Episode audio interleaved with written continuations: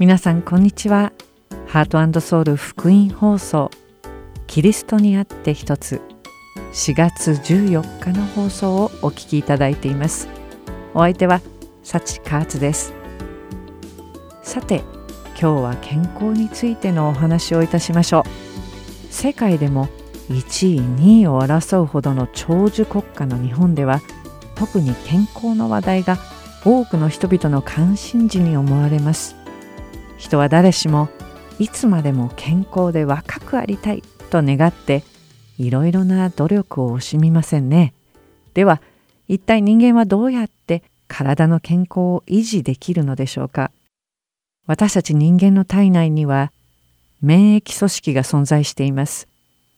その組織は私たちの体を外的な菌から守ってくれるだけでなく何か体内に危険信号が起きると免疫活動が活発になり自然に体が回復するよう働きかけてもくれます。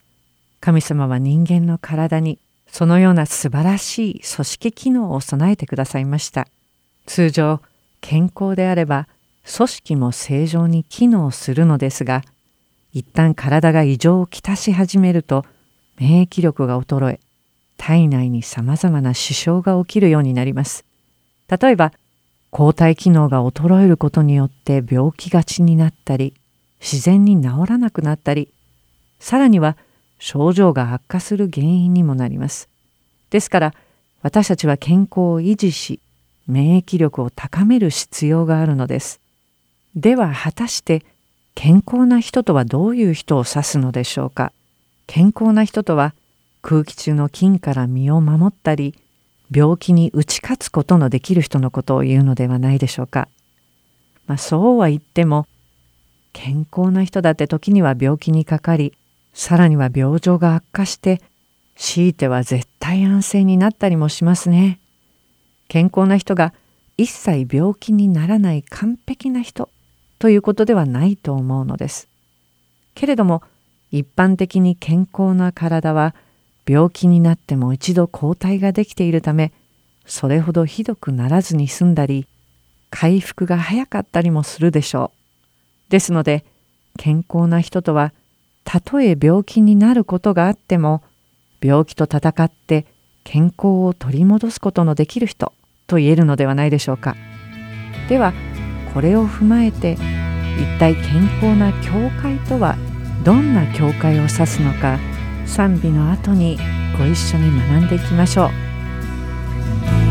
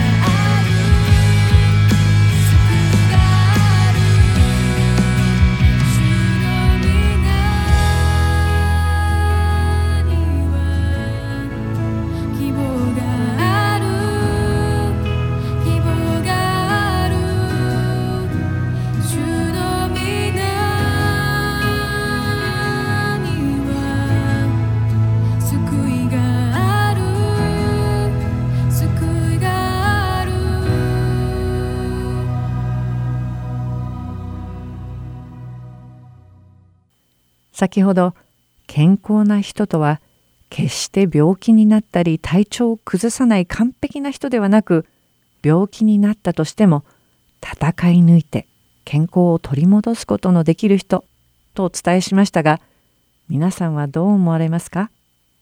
私自身はそこそこ健康だと思っていますが全く病気にならないわけではありません。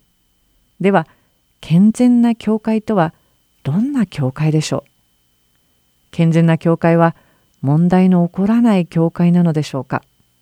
もちろんそんな教会はありえませんね。教会だって体がそうであるように当然健やかな時もやめる時もあると思うのです。教会の理想像を追い求める中でイエス様が十字架の死からよみがえられまたその後天に昇られた後にできた最初の教会初代教会こそが教会のあるべき姿であると信じている人もいるようです。確かに初代教会の人々は全てを共有し礼拝を捧げ互いに愛し合って毎日神を共に賛美していたとても理想的な教会のように思えます。けれどもそんな教会でもさまざまなチャレンジがあったようですね。彼らの中にはアナニアやサッピラのように精霊に欺き神に偽った人々がいました。またギリシャ人とヘブルの未亡人たちの間では口論が絶えませんでした。このように初代教会は全く問題のない完璧な教会ではなかったのです。けれども彼らは常に御言葉から学び御言葉に従ってさまざまな問題と向き合いました。そのため問題に直面しても教会が崩壊の道をたどったことはなかったのです。神様の知恵と導きをいつも祈り求めた初代教会はまさに健全なる教会だったと言えるでしょう。そして今日の教会はその姿から学ぶべきです。賛美の後に続きをお話ししましょう。主よなんて言えばいいでしょう。命与え救い与えた主よあなたに全て捧げる皆のため。光となります。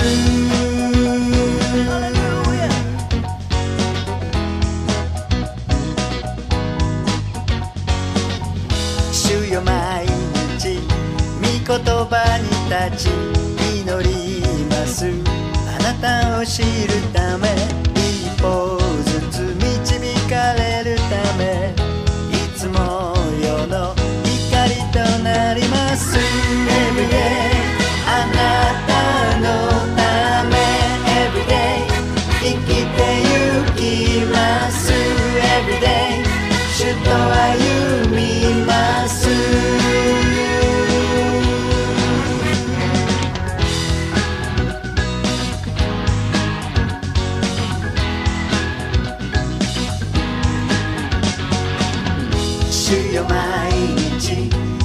言葉に立ち祈ります。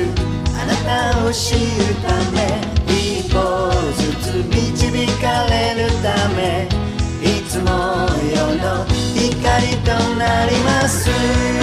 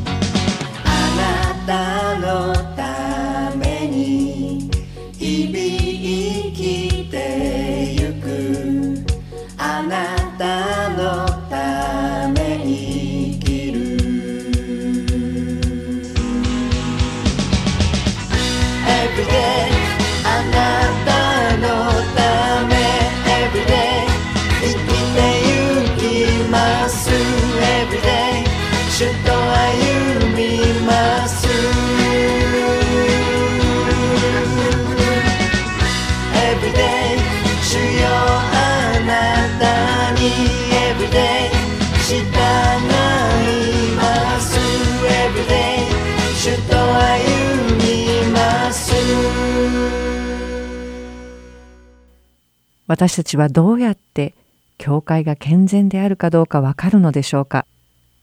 外から見て平穏無事な教会が真の健全なる教会の姿と言えるでしょうか？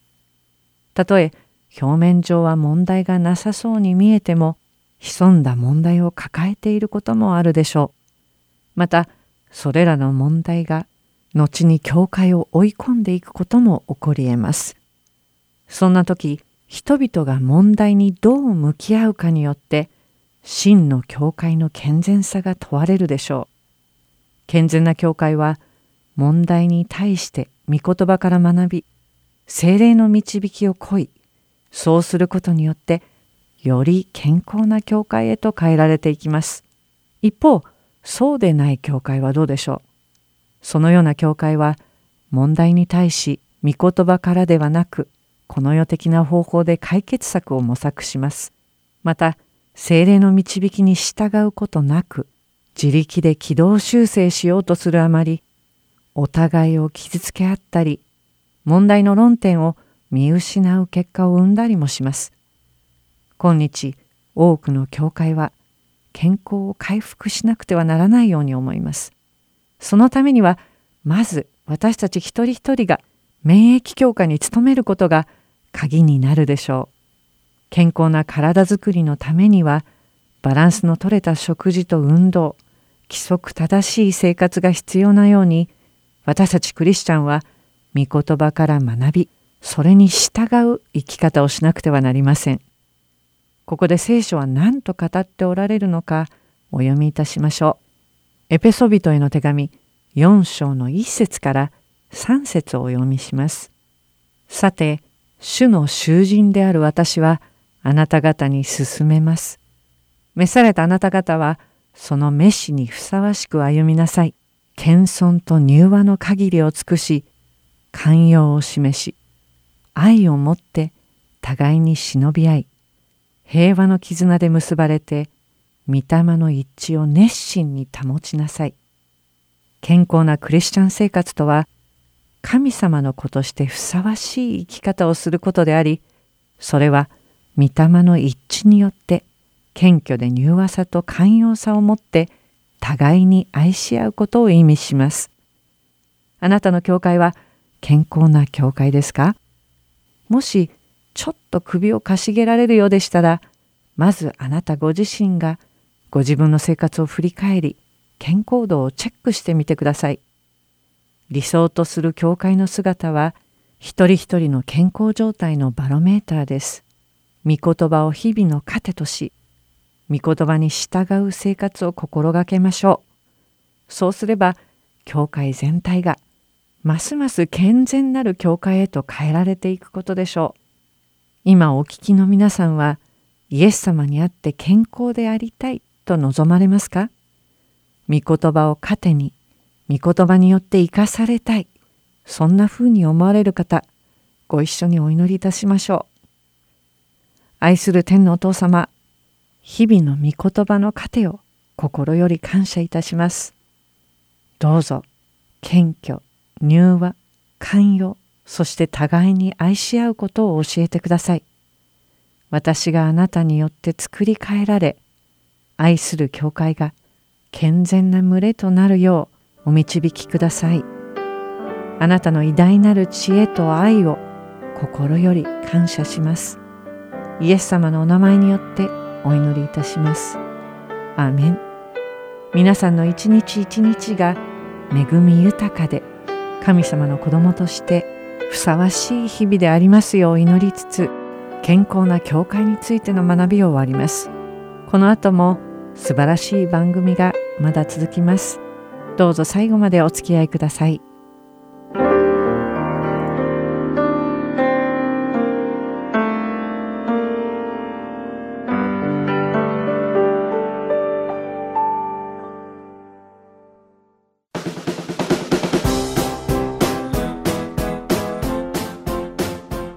過去のプログラムの中でもう一度お聞きになりたいプログラムがありましたら、ハートソウルのホームページでお聞きいただけます。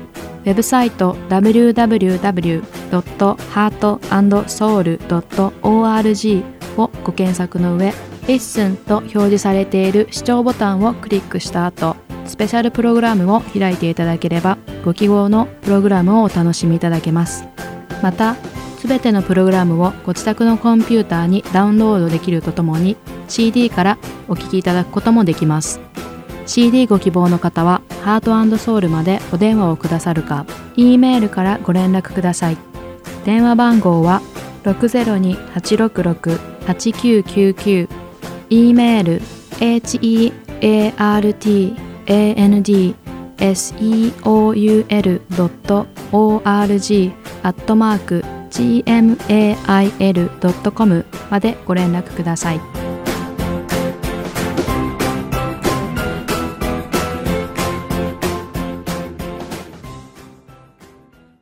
次はハーベストタイムミニストリーズがお送りする中川健一先生のバイブル Q&A です。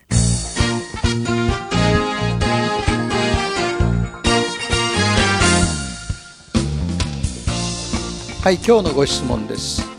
夫婦ともにハーベストのメッセージを聞いています。はいありがとうございます。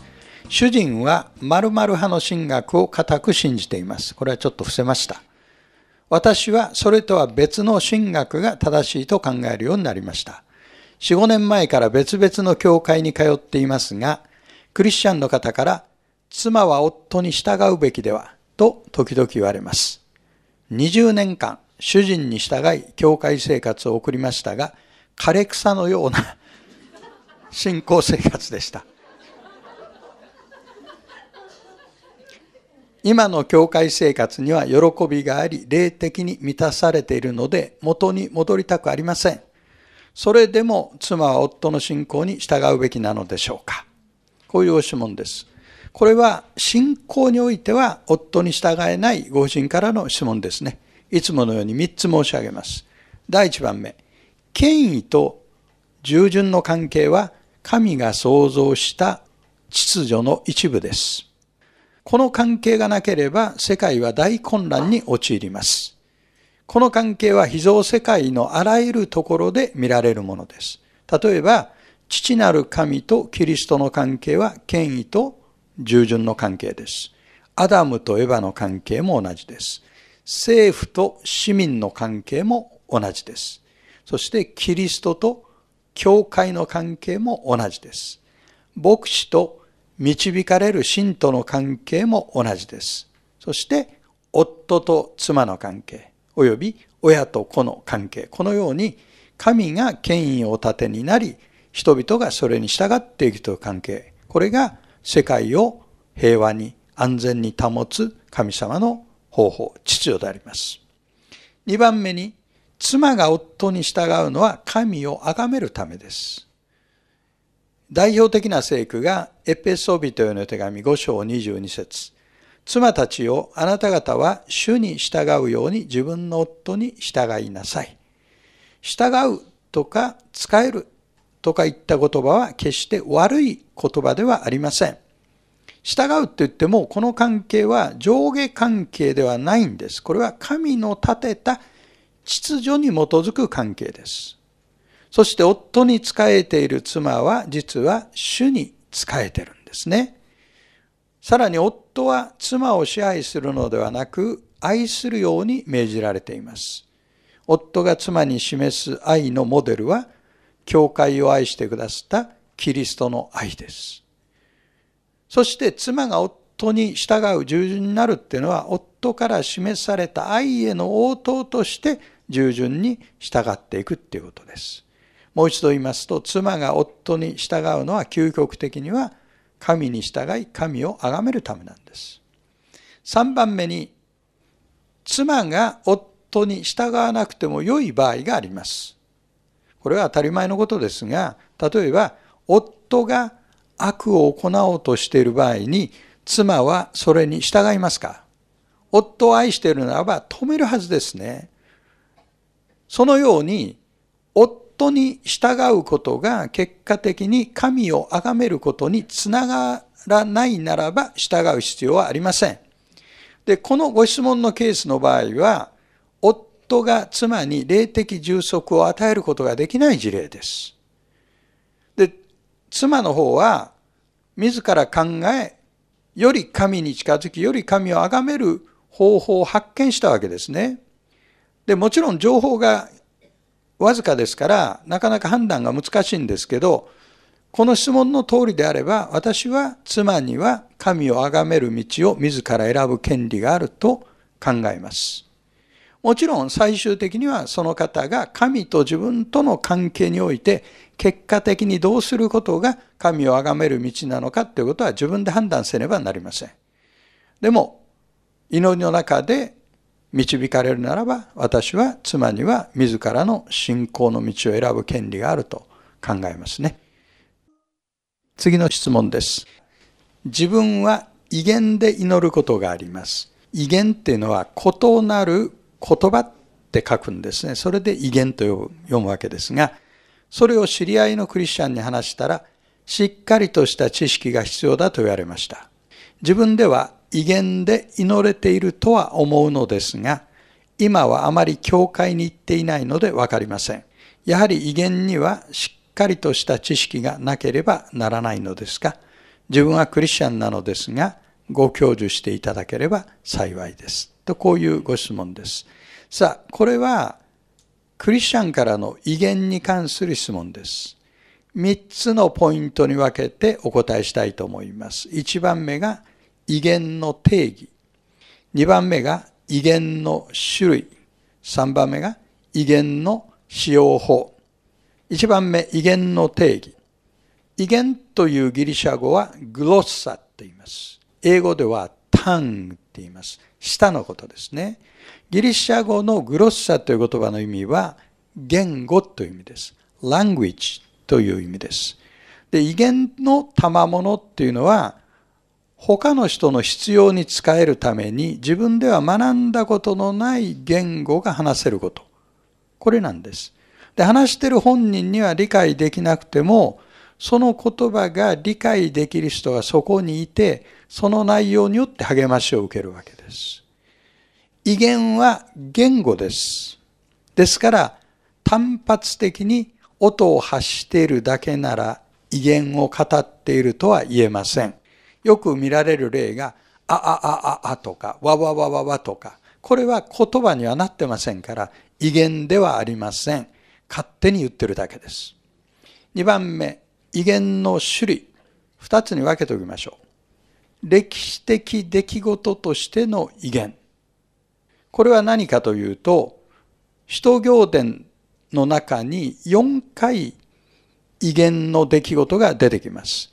最初に登場するのが、使徒の働き2章1節から4節で、ペンテコステの日に精霊が降臨して教会が誕生したという証拠になったわけですね。それ以降福音が民族グループを超えて次の段階に進んでいくときに同じ現象が伴ったということがわかります。これは歴史的出来事です。しかし、歴史的出来事を普遍的事実として適用してはいけません。それは歴史的に起こったというだけの話です。二つ目の種類が、御霊の賜物としての威厳です。この意味の威厳は今も存在しています。ですから、威厳で祈れるそういう賜物がある方が現実に存在しています。しかし、みんなが威厳の賜物を持っているわけではない。どの賜物を誰に与えるかは、精霊ご自身の判断です。3番目、威厳の使用法です。これも2つに分けて考えましょう。一番大事なのは公の場での使用法です。すべての御霊の賜物は、教会全体を立て上げるために与えられています。ですから、礼拝で威厳の賜物を行使するときも、教会全体を立て上げるわけですから、そこに威厳を解き明かしすることができる人がいなければ無意味なんです。つまり神から語りかけがある威厳の賜物のある人がそれをキャッチして威厳で表現する。解き明かしの賜物のある人がそれを分かる言葉に置き換える。そして回収みんながそれを理解して神を褒めたたえるということです。その解き明かしができないならば教会では沈黙すべきです。そのことは第一コリント14の28で教えられていますところがまあ、私には威厳の賜物があって、抑えようとしても抑えられない、自然に出てくるんですという方がいたら、それは威厳ではないね。というのは、精霊という方は秩序あるお方ですから、無秩序にそのようなことをなさるはずがないからです。もう一つは個人的使用法で、威厳は祈りの言葉として使用することができます。ですから、公の礼拝の場でなくても、個人的にどう祈っていいかわからない時に超自然的な言葉、威厳を持って祈るっていうことあり得るわけです。第一コリント14章の2節にこうあります。威厳を話す者は人に話すのではなく神に話すのです。というのは誰も聞いていないのに自分の霊で奥義を話すからです。つまり威厳によって神に語りかけてる。だからその人の内面的な霊的な状態は成長していくんだというのは聖書の教えです。でも大事なのは公の場での使用法です。さあ、この方の質問の中に、今はあまり教会に行っていないって書いてありましたが、もし教会に行っていないならば、威厳の賜物をどうするかと考える前に、まず教会に行くことです。教会の場にいなければ、御霊の賜物の意味がほとんどないんです。ぜひ、教会に集い、そして他の信者の皆さんと共に神を称えることをお勧めしたいと思います。次の質問は、私は約20年前に洗礼を受けましたが、未だに死ぬことが怖いです。イエス様の十字架の死、死からの復活を信じたのですが、死への恐怖は変わりません。私は実際は救われていないのでしょうかパウロのように死を喜びとするにはどうすればよいですかこういうご質問です。さあ、お答えします。霊的に成長したクリスチャンであっても、時には死の恐怖を覚えることがあります。ですから、死ぬことが怖いかどうかは、救いとは無関係です。福音の三要素、つまりキリストが私の罪のために死に墓に葬られ、3日目によみがえって今も生きておられるということを信じるなら、その人は救われています。ただし、常に死の恐怖があるとしたら、その人は不信仰ではあります。でも救われています。さあ、ではどうすれば死の恐怖を乗り越えることができるのでしょうか？私なりのヒントを3つ申し上げたいと思います。第1番目。死とは何であるかを理解しましょう。結局死に対する恐怖っていうのは未知なるものへの恐怖だと思います。で死っていうのは神様は最初天地をお作りになったその創造の秩序の中には含まれていたものではありません。アダムが罪を犯したために死がこの世に入ってきたんです。そして聖書が言う死っていうのは消滅ではなく魂と肉体が分離することです。死の内容を理解しておきましょう。2番目。これは聖書から結論付けられるびっくりすべきことですけど、死というのはそんなに悪いもんでしょうか死というのは必ずしも悪いものではないということを確認しましょう。死がなければ私たちはいつまでも罪に満ちたこの世で住むことになります。いろんな悩みがあります。いろんな問題があります。それを永遠に持ち続けるんですか？死がなければ悪人がいつまでも生き続けることになります。今、ヒトラーは死んでいません。今、先制君主のように振る舞っている世界の何人かのリーダーたちも死が来れば死にます。この世の舞台から退場します。死がなければ人類は謙遜を学ぶことがなくなります。ですから、死というのは必ずしも悪いものではないということです。3番目に、さあ、死ぬための準備を始めましょう。というのは、受け身で死を考えているから恐ろしさが増してくる。から死の意味を理解し、死は決して悪いものではないということも確認し、そして積極的に死ぬための準備を始めるということです。そうすることによって心に安心感が来ると思います。そのためには死後、自分がどこに行くかを確認しておきましょう。クリスチャンであれば死んだら今よりいいところに行くんだということを信じてます。さらに遺言を書き、自分がいなくなってからどうしてほしいかという意思表示をちゃんとしておきましょう。さらに遺族のために必要な書類を整理して残しておきましょう。こういう準備ができたならば、日々相当安心感を持って生きることができると思います。神の恵みによって死の恐怖を乗り越えようではありませんか。死ぬための準備をするのに助けが必要だという方は、ハーベストタイムにご連絡ください。あの素晴らしいクリスチャンの団体がありますからご紹介したいと思います。また次の Q&A でお目にかかりましょう。ありがとうございます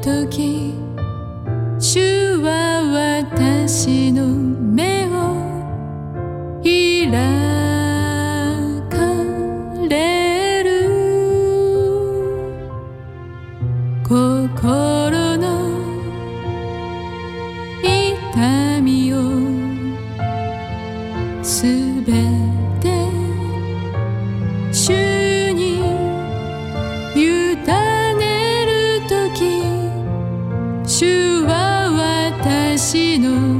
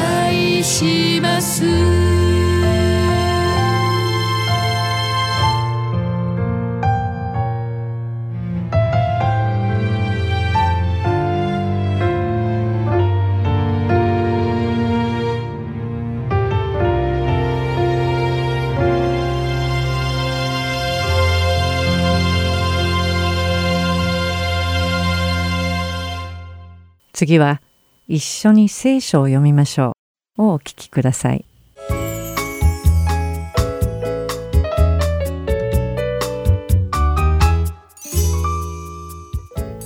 皆さんこんにちは。一緒に聖書を読みましょうの時間です。お相手はいつものように横山まさるです。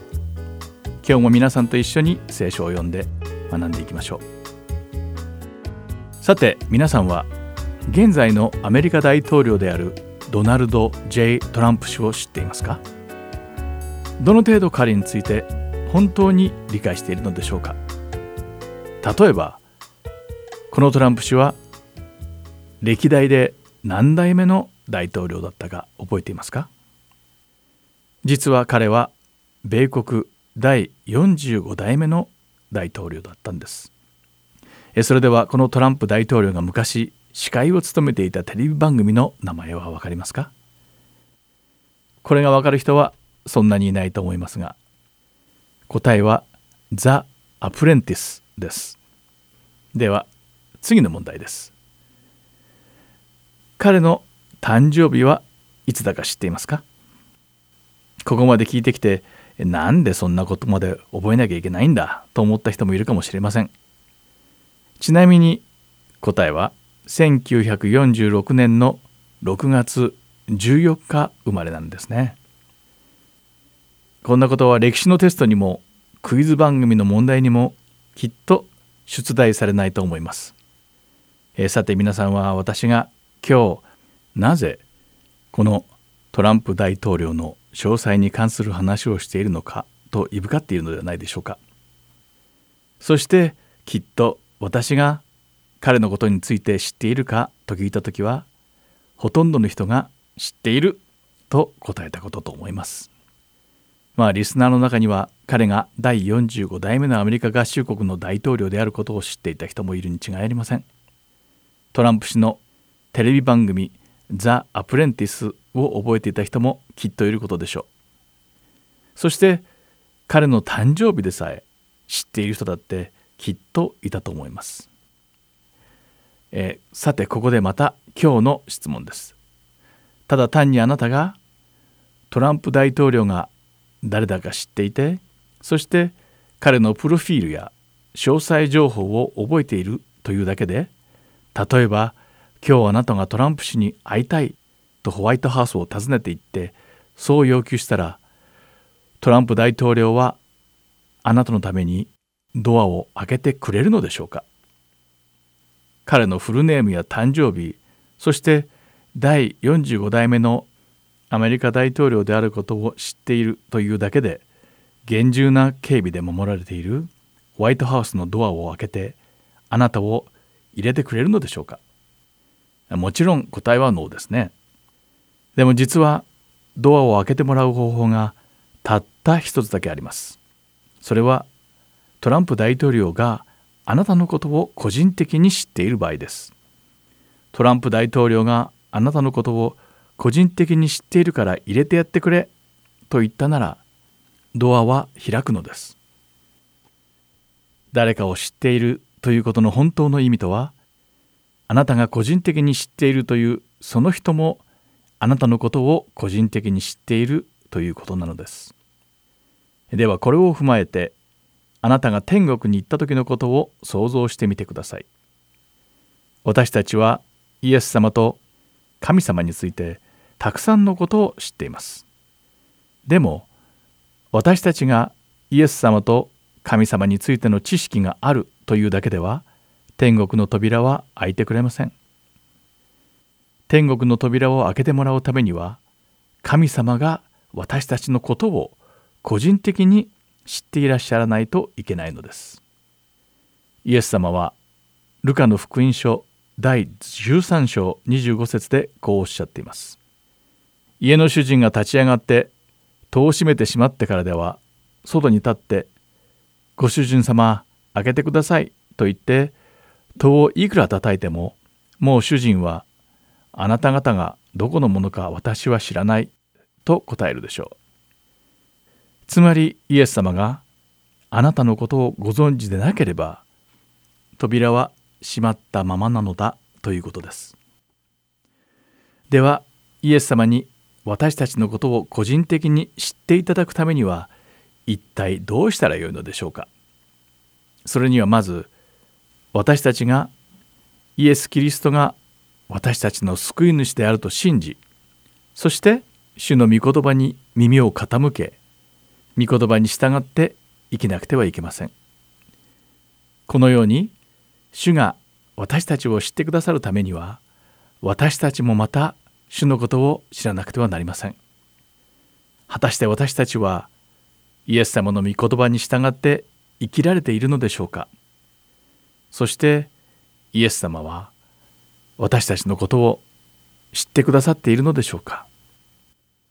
そうであることを心から願ってやみません。では祈りましょう。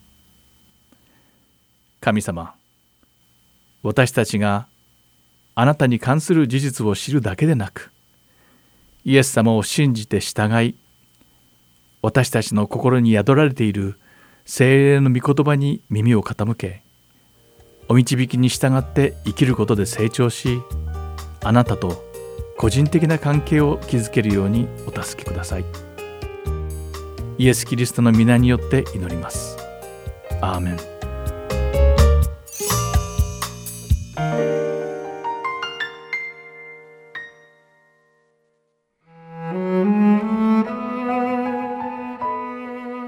今週はルカの福音書第13章22節から35節をお読みいたします。イエスは町々村々を次々に教えながら通り、エルサレムへの旅を続けられた。すると、主よ、救われる者は少ないのですか？という人があった。イエスは人々に言われた。努力して狭い門から入りなさい。なぜならあなた方に言いますが、入ろうとしても入れなくなる人が多いのですから。家の主人が立ち上がって戸を閉めてしまってからでは、外に立って、ご主人様、開けてくださいと言って、戸をいくら叩いても、もう主人はあなた方がどこのものか私は知らないと答えるでしょう。すると、あなた方はこう言い始めるでしょう。私たちはご一緒に食べたり飲んだりいたしましたし、私たちの大通りで教えていただきました。だが主人はこう言うでしょう。私はあなた方がどこのものだか知りません。不正を行う者たち、皆出て行きなさい。神の国にアブラハムやイサクやヤコブやすべての預言者たちが入っているのに、あなた方は外に投げ出されることになったとき、そこで泣き叫んだり、歯ぎしりしたりするのです。人々は東からも西からも、また南からも北からも来て、神の国で食卓に着きます。いいですか？今、しんがりの者が後で戦闘になり、今、戦闘の者がしんがりになるのです。ちょうどその時、何人かのパリサイ人が近寄ってきてイエスに言った。ここから出て他のところへ行きなさい。ヘロデがあなたを殺そうと思っています。イエスは言われた。言って、あの狐にこう言いなさい。よく見なさい。私は今日と明日とは悪霊どもを追い出し、病人を癒し、3日目に全うされます。だが、私は今日も明日も次の日も進んでいかなければなりません。なぜなら、預言者がエルサレム以外のところで死ぬことはありえないからです。ああ、エルサレム、エルサレム。預言者たちを殺し、自分に使わされた人たちを石で撃つ者。私は、面取りがヒナを翼の下にかばうように、あなたの子らを幾度集めようとしたことか。それなのに、あなた方はそれを好まなかった。見なさい。あなた方の家は荒れ果てたままに残される。私はあなた方に言います。祝福あれ。主の皆によって来られる方に。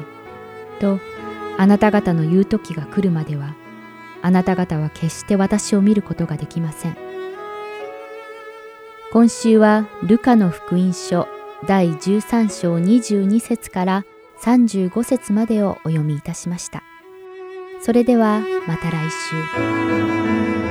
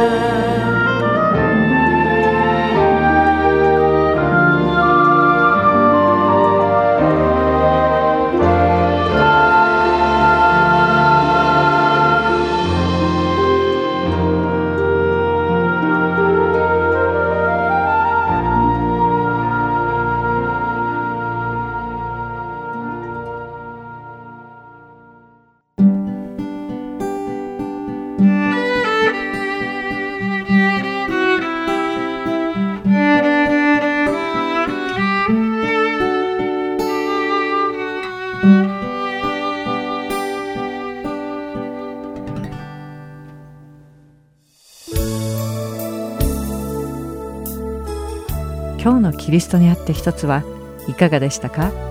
最後までお付き合いくださりありがとうございました。また来週お会いしましょう。お相手は幸カーツでした。